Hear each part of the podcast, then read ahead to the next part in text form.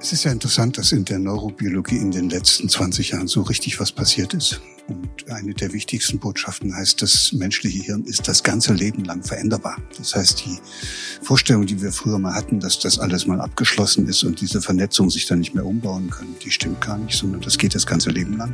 Im Augenblick leben wir in einer Welt, wo dramatische Veränderungen stattfinden, wo sehr viele Menschen mit der Dramatik und der Geschwindigkeit dieser Veränderungen nicht so richtig umgehen können. Das führt zu Verunsicherungen. Und deshalb ist die entscheidende Frage, wie kann man Menschen helfen, diese Phasen selbst zu gestalten. Herzlich willkommen zum DFK-Podcast. Der Podcast für Fach- und Führungskräfte für eine gute Arbeitswelt, für dich. Wir möchten dir dabei helfen, in der Arbeitswelt von heute und morgen erfolgreich zu sein. Herzlich willkommen zu einer ganz besonderen Ausgabe, denn wir haben Professor Dr. Hüter zum Interview zu Gast. Zusammen mit der HL Leipzig Graduate School of Management konnten wir ihn in Leipzig begrüßen. Er spricht mit Professor Dr. Timo Meinhardt darüber, wie man Menschen stark macht, Veränderungen zu gestalten. Und er sagt, wir brauchen eine Art von Führung, die einlädt, die ermutigt, die inspiriert und die wirklich dazu anregt, sich an diesen Veränderungen in der Arbeitswelt zu beteiligen.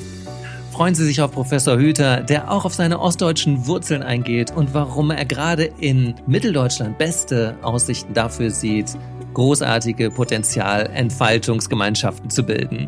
Und weil wir so froh sind, dass wir ihn da hatten, kriegt ihr in der nächsten Folge auch den kompletten Talk von Professor Dr. Hüter auf eure Ohren. Viel Spaß! Im Augenblick leben wir in einer Welt, wo dramatische Veränderungen stattfinden, wo sehr viele Menschen mit der Dramatik und der Geschwindigkeit dieser Veränderungen nicht so richtig umgehen können. Das führt zu Verunsicherungen. Und deshalb ist die entscheidende Frage, wie kann man Menschen helfen in solchen Übergangsphasen, wo Veränderungen und eigene Veränderungen auf einmal so wichtig werden? Wie kann man Menschen helfen, diese Phasen selbst zu gestalten?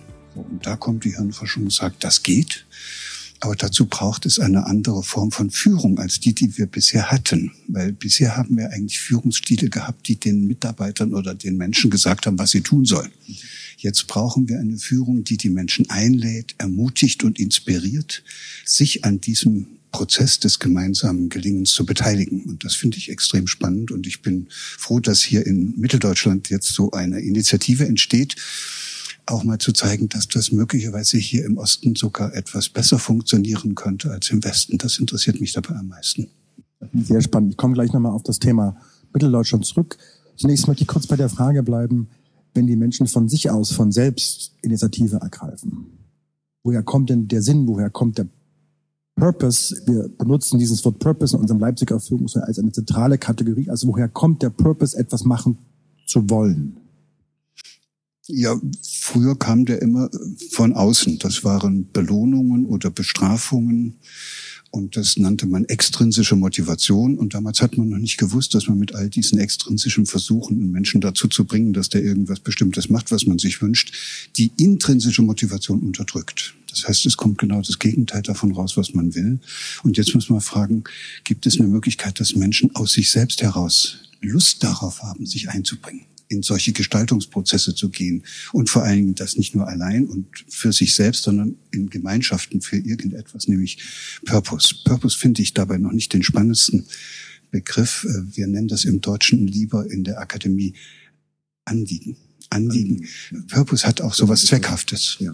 Ein Anliegen ist etwas, was den Mitgliedern eines Teams, allen, und zwar auch dem Chef, gleichermaßen am Herzen liegt so. Und da sind die dann auch bereit, sich gemeinsam auf den Weg zu machen, um ihr Innerstes nennen wir es jetzt mal so ganz hart, Herzensanliegen ja. zu verwirklichen. Und plötzlich sieht man, dann ordnet sich die Struktur der, des Teams ganz anders. Da entsteht eine, plötzlich eine andere Art von Zusammenarbeit und Zusammenwirken.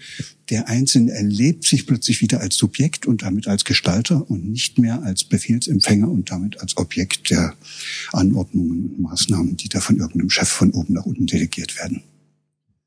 Sie als ausgebildeter Biologe, Naturwissenschaftler, der in, sogar in Leipzig seine ersten akademischen Wein erhalten hat, verbinden Naturwissenschaftliches mit Geisteswissenschaftlichem. Sie nutzen hirnwissenschaftliche Hirnforschungsargumente, um Soziales zu erklären. Und in der Zeit der Hirnforschung ist das ein ganz, ganz starker Impuls, den Sie da setzen. Und sagen uns vielleicht an der Handelshochschule, wir haben das ein bisschen vergessen, dass der Mensch eben auch im Biologischen verdrahtet ist, dass er eine Basis hat des Psychosozialen und das höre ich heraus, ist etwas, was man dann diesen Anliegen zu tun hat, die man freisetzen muss. Und damit haben Sie, dann möchte ich eine Frage verbinden, mich ein sehr positives Menschenbild. oder wie würden Sie das ja, darauf klar reagieren? Brauchen, wir brauchen, Brauchen natürlich ein, eine Vorstellung, wie wir als Menschen agieren könnten und wie wir gemeinsam die Probleme lösen können. Sonst könnten wir überhaupt auch keinen Schritt gemeinsam vorwärts gehen. Das, was wir im Augenblick erleben, ist eigentlich etwas, das mache nicht ich, sondern das ist offenbar eine sich selbst so organisierende Situation. Die ursprüngliche Trennung, die mit der Aufklärung dann vor allen Dingen entstanden ist zwischen Naturwissenschaften und Geisteswissenschaften, ist möglicherweise ein Kunstprodukt. Was wir geschaffen haben aus Zweckmäßigkeitsgründen, das braucht man nicht länger zu reden.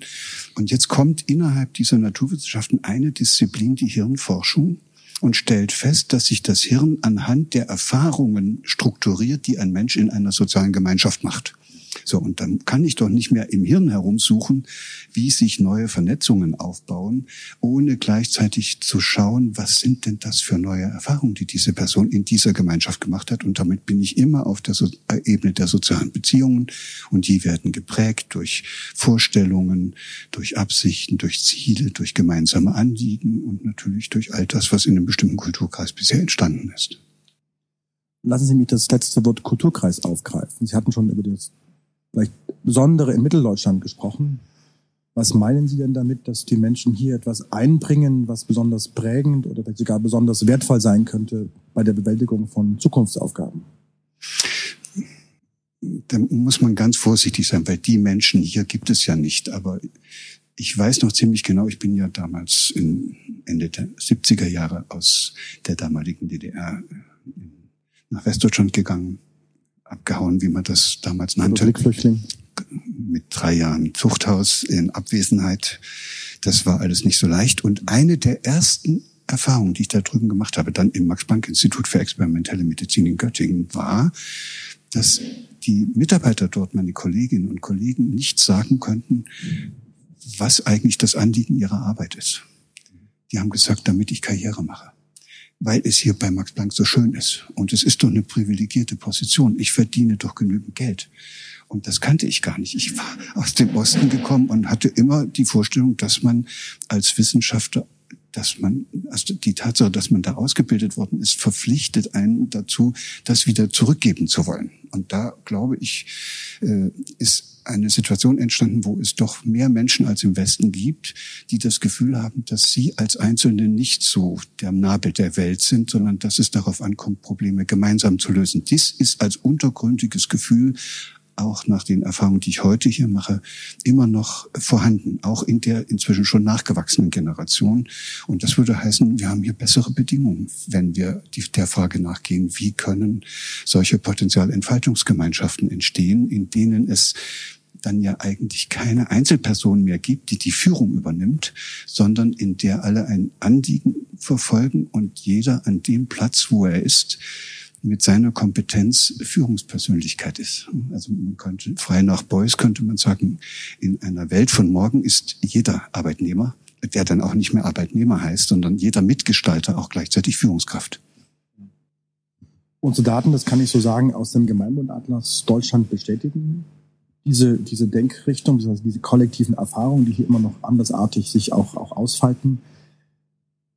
Auf der Basis dieser Diagnose, was braucht es denn, dass in Ostdeutschland dieses Potenzial, von dem Sie sprechen, freigesetzt wird? Das ist schön, dass Sie sagen, es muss eigentlich nur freigesetzt werden. Es ist ja schon da. Das ist, das ist als Möglichkeit vorhanden, wird offenbar aber bisher doch in hohem Maße noch ein bisschen zurückgehalten, unterdrückt war ja auch eine schwierige Erfahrung nach der Wende, wo man plötzlich erlebt hat, dass da andere kamen und einem gesagt haben, was man alles für ein Blödsinn bisher gemacht hat und dass das alles nicht richtig ist und dass man das anders machen sollte. Da verliert man ein bisschen seine eigene, seinen eigenen Glauben an die eigene Gestaltungskraft. Deshalb heißt die Antwort ganz klar, geben Sie den Menschen hier im Osten und überall, wo sie unterwegs sind, auch im Westen gerne, Gestaltungsräume. Geben Sie denen wieder Möglichkeiten zu zeigen, was sie drauf haben erlauben Sie ihnen Verantwortung zu übernehmen für das, was sie tun und sich um das zu kümmern, was ihnen am Herzen liegt. Und dann werden Sie sehen, dann blühen Menschen auf. Aber können Sie das nicht heute, sich in den Stadtrat wählen lassen, im Verein gründen, im Ehrenamt tätig sein, am Arbeitsplatz sich einsetzen? Also wo sagen Sie, sind Ostdeutsche in der Weise noch nicht genügend Gestaltungs, Gestaltungsmöglichkeiten ausgestattet? Das, wenn ein Einzelner nach Möglichkeiten sucht, irgendetwas zu gestalten, dann kann der sein Auto putzen, da kann der in den Gartenverein gehen. Worum es uns hier geht in so einem kulturellen Prozess der Veränderung, ist ja, dass alle sich an diesem einen Prozess beteiligen und sich nach besten Möglichkeiten dort einbringen. Und deshalb muss der Prozess definiert werden. Man müsste also die Frage stellen, auch dann in einer größeren Ebene hier in Mitteldeutschland, äh, wo wollen wir einfach gemeinsam hin? Wie wollen wir hier gemeinsam leben? Wollen wir für die anderen Bundesländer ein Vorbild werden, wie Menschen gemeinsam sich auf den Weg machen, um diese Herausforderung des 21. Jahrhunderts zu meistern, oder wollen wir den anderen weiter hinterherrennen? Kommt das aus den Hochschulen? Kommt das aus der Politik? Ist das eine Bürgerinitiative? Ist das gar nicht organisierbar im klassischen Sinne? Das ist eine Art Aufgabe der Intellektuellen, wie von Ihnen als öffentliche Intellektuelle dafür auch mit den Rahmen zu setzen? Ich bin fest davon überzeugt, dass das ein Prozess ist, der sich selbst organisiert herausbildet, den man aber unterschiedlich lange blockieren kann. Also käme es eher darauf an, dass wir in all diesen Stellen, die Sie genannt haben, aufhören, das zu blockieren. Und wenn wir uns anschauen, auch so ein Sportverein wie der RB Leipzig zeigt ja, was da plötzlich rauskommen kann, wenn man nicht mehr so viele Hürden einbaut, an denen die Spieler dann scheitern. Und so könnte man das auch für Krankenhäuser formulieren, für Unternehmen.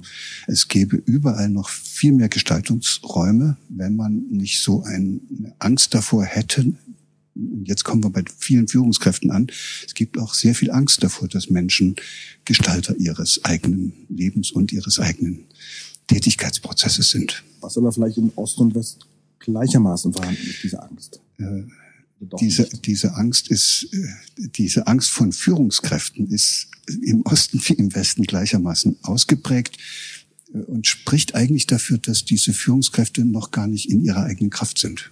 Jemand, der äh, sozusagen sich in seiner Funktion, in seinen Kompetenzen ganz und gar sicher ist, der hat es nicht nötig, seine Macht auf Kosten von anderen auszubauen, indem er diese anderen zu Objekten seiner Vorgaben und Bewertungen und Ratschläge und so weiter macht. Fängt es nicht vielleicht auch damit an, dass Personen, Menschen mit ostdeutscher Herkunft sich auch zu ihrer Herkunft positiv verhalten, dazu bekennen, mit sich im Kontakt sind und auch aufhören, Habitusimitationen zu betreiben?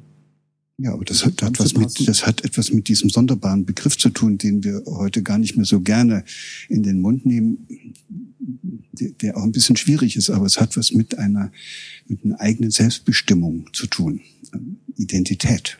Also gibt es so etwas wie eine, eine Identität, dass ich sage, ich komme aus diesem Kulturkreis, das hat mich auch geprägt und ich möchte dazu beitragen, dass Menschen aus diesem Kulturkreis für für andere Menschen zum Vorbild werden, äh, weil ja immer wieder in solchen individualisierten Gemeinschaften, wie wir sie ja darstellen, es darauf ankommt, dass einzelne Gruppen vorangehen und das Neue erfinden und andere dann sagen, wow, das ist attraktiv, das machen wir auch.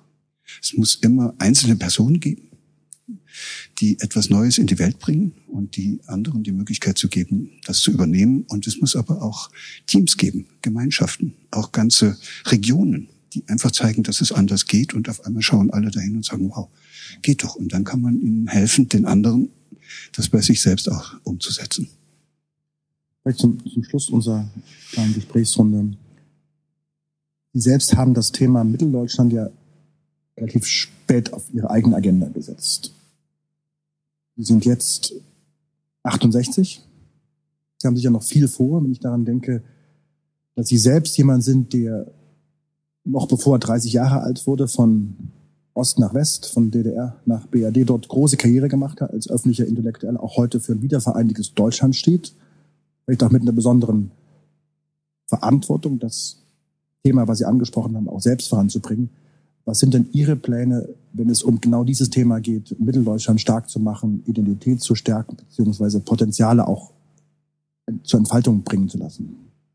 Ich weiß als Hirnforscher, dass kein Mensch seine Potenziale entfalten kann, dass der sich eigentlich überhaupt nicht richtig entwickeln kann, solange er noch ein Bedürftiger ist. Mhm. Und ein Bedürftiger ist einer, der Angst hat, der verunsichert ist, der von anderen abhängig ist, der, der nicht in seiner eigenen Kraft steht. Und deshalb habe ich mich bisher und jetzt in besonderem Maße im Rahmen dieser Akademie für Potenzialentfaltung, die ich aufgebaut habe, darum bemüht, Bedingungen zu finden, die es Menschen ermöglich machen, ermöglichen, es Menschen ermöglichen, sich in ihrer eigenen Stärke wahrzunehmen mit ihren Kompetenzen, mit ihren Möglichkeiten. Dann entfalten die ihre Potenziale von ganz allein. Und das Einzige, was ich dabei jetzt in den letzten Jahren gelernt habe, ist, dass das mit einer Einzelperson nicht so gut geht. Man kann sich als Einzelner nicht entfalten. Man braucht die anderen. Und wir haben eben in der Vergangenheit doch leider die Situation gehabt, dass es nur sehr wenige Gemeinschaften gegeben hat, wo der Einzelne, das einzelne Mitglied in dieser Gemeinschaft sagen konnte, hier habe ich mich so toll gefühlt und hier bin ich so über mich hinausgewachsen und hier bin ich zu Leistungen gekommen, die ich niemals alleine hätte erreichen können. Und das sind diese neuen Gemeinschaften, in denen man sich in der Gemeinschaft nicht anpassen muss an das, was die anderen von einem verlangen, sondern in denen man in dieser Gemeinschaft die Kraft bekommt, über sich hinauszuwachsen. Und das finde ich extrem spannend. Und jetzt komme ich auf Mitteldeutschland die Frage, wo das sich am schnellsten umsetzen lässt. Und da habe ich so ein, eine Intuition, dass das möglicherweise hier in diesem mitteldeutschen Raum am leichtesten geht. Teile diese Intuition sehr aus einer ganz anderen Generation kommend und finde auch sehr attraktiv, inspirierend, die Idee einer neuen Gemeinschaftsphilosophie, die wir hier auch brauchen. Die steht dahinter, ja. Die steht dahinter. Auch politisch vielleicht brauchen, um im demokratischen Gemeinwesen auch andere Akzente zu setzen, was das Thema Gemeinschaft betrifft. Offenheit, Weltoffenheit auch zu leben. Und dafür ist sicherlich äh, Ihr Beitrag, Ihr Wirken eines, was in der Region sehr stark wahrgenommen wird. Und ich würde mir wünschen, wenn ich das abschließend äußern darf, dass das nächste Buch auch dieses Thema nach vorn trägt und, und, und behandelt. Denn neue Gemeinschaften in einer Zeit, wo Gemeinschaftsbegriffe hart umkämpft sind, wären ganz sicher ein, ein Beitrag, der alle voranbringt, nicht nur Mitteldeutschland. Und in diesem Sinne, Herr Dr. Hütte, danke ich Ihnen erstmal für das Gespräch und freue mich auf weiteren Austausch. Herzlichen Dank. Sehr gern. Und Sie sehen ja an diesem Gespräch auch, wie sehr das menschliche Gehirn in Wirklichkeit ein Sozialorgan ist. Und dass wir gar nicht ohne Gemeinschaften leben können. Und da bin ich sehr optimistisch, dass wir aus verschiedenen Richtungen kommen, dazu beitragen können, dass solche neuen Gemeinschaften entstehen. Ich habe mich gefreut. Danke sehr. Wenn dir die Folge gefallen hat, abonniere uns doch gerne auf Spotify oder iTunes. Wir würden uns auch sehr über einen Kommentar oder 5 Sterne freuen. Alle Infos zum Podcast findest du unter podcast.dfk.eu.